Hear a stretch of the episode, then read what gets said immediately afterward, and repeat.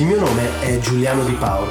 Voglio condividere con te le migliori lezioni apprese dai più grandi maestri di crescita personale. Ask Giulio D è il podcast per migliorare la qualità della tua vita e delle tue relazioni.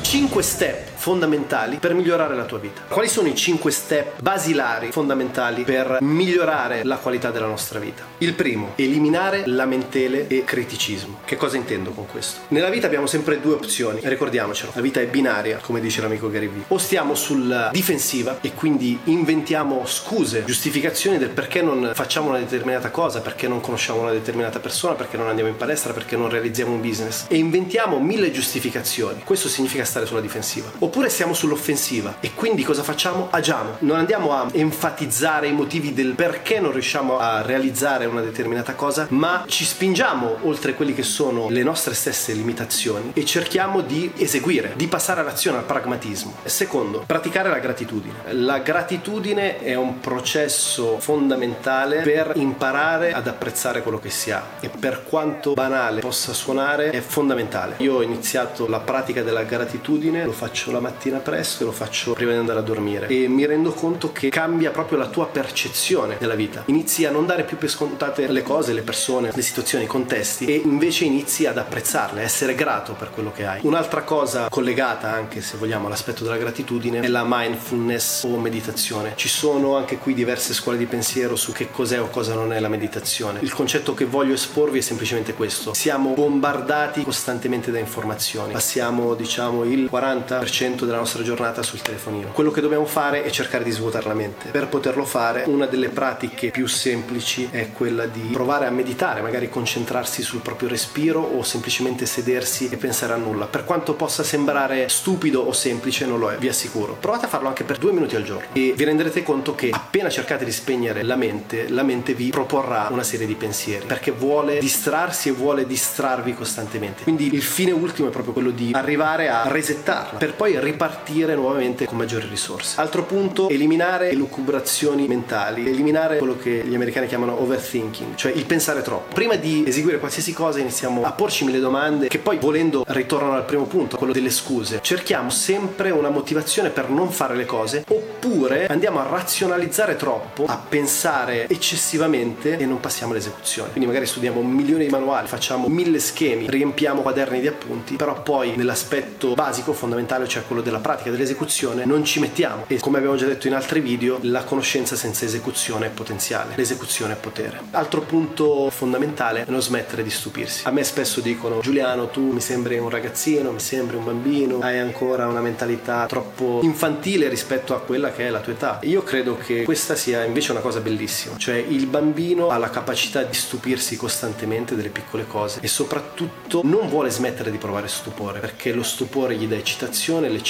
gli dà la voglia di fare l'esperienza e l'esperienza lo aiuta a crescere. Quindi queste sono le azioni che poi conseguono allo stupore. Se smettiamo di stupirci, viviamo una vita mediocre. Se smettiamo di stupirci, smettiamo di immaginare. Se smettiamo di stupirci, smettiamo di ricercare e di voler crescere. E la crescita, come ben sappiamo, è l'unica cosa che può portarci a non morire interiormente e intellettualmente. La vita non ci premia per ciò che sappiamo, ma ci premia per ciò che facciamo. Infatti c'è questa distinzione basilare che però spesso trascuriamo tra la conoscenza e l'esecuzione. La conoscenza non è potere, è potenziale. L'esecuzione, ovviamente con la premessa della conoscenza, è potere. L'esecuzione è il risultato. Infatti imparare significa cambiare nella pratica, cambiare nel quotidiano, cambiare approccio, cambiare dinamiche nelle relazioni, nel lavoro, cambiare mindset e quindi di conseguenza trasformare le nostre azioni. Un'altra cosa molto importante che spesso sottovalutiamo è l'immaginazione. E l'immaginazione è ben più potente della conoscenza perché l'immaginazione ci proietta nel futuro. La conoscenza ci proietta nel passato perché è qualcosa che appunto già sappiamo che è già stata provata e comprovata. Quindi se è vero che è importante conoscere ad esempio se io conosco una pratica specifica per ottenere un risultato eseguendo quella pratica il risultato è piuttosto certo. Però se voglio andare oltre ho bisogno di immaginazione. Pensiamo a tre personaggi che hanno hanno trasformato radicalmente il nostro mondo. Sono Edison, Tesla, Einstein. Ultimamente potrei citare Jobs piuttosto che Elon Musk e via dicendo. Queste persone hanno una capacità superiore a quella della conoscenza perché riescono a immaginare, a intravedere, a intuire quello che potrebbe essere il futuro, che anche se non esiste, appunto essendo il futuro, trovano il modo di realizzarlo, di raggiungerlo. Un'altra cosa molto importante direi che in inglese si dice resourcefulness, cioè spesso noi ci basiamo sulle nostre risorse. Non posso ottenere questa cosa perché non ho le risorse, non posso realizzare questo progetto perché non ho i soldi, non ho le conoscenze, non ho il metodo, non ho le relazioni giuste, non ho la spinta. In realtà non è un problema di che risorse abbiamo, ma il problema è di quanto siamo in grado di trovare, di inventarci, di scoprire, di raggiungere queste risorse. Se noi abbiamo l'abilità nella costruzione delle risorse, allora i limiti non esistono. Parliamo di persone che magari sono partite dal box come Jobs con Wozniak, poi ha creato una delle imprese, delle società maggior capitalizzazione al mondo. Se devo parlare di altre due persone che mi vengono in mente su un discorso di resourcefulness, una è Simona Azzori, un personaggio incredibile, un'artista straordinaria, senza braccia, oltre ad essere una grandissima ballerina, è anche una pittrice, dipinge coi piedi. Oppure Django Reinhardt, chitarrista gitano, con una tecnica invidiabile, incredibile, eppure gli mancavano due dita sulla mano sinistra. Quindi questo vi fa capire che anche se non ho la risorsa, ma ho il carisma, l'intuizione, la fame, la voglia, riesco a trovare il modo di realizzare la risorsa. Altra cosa fondamentale è che il fallimento non esiste. Il fallimento significa rinunciare. Provo una cosa tot volte, non mi viene, smetto. Allora in quel caso la mia esecuzione rientrerà all'interno della categoria fallimento. Ma se invece di smettere continuo, allora si chiama tentativo. E se continuo e cambio approccio, studio, approfondisco e mi impegno, allora quel tentativo potrebbe diventare un risultato. Un altro esempio molto banale, pensate a un bambino quando prova a iniziare a camminare. Avete mai visto un genitore che dice no, guarda, sei caduto già 50 volte, sono due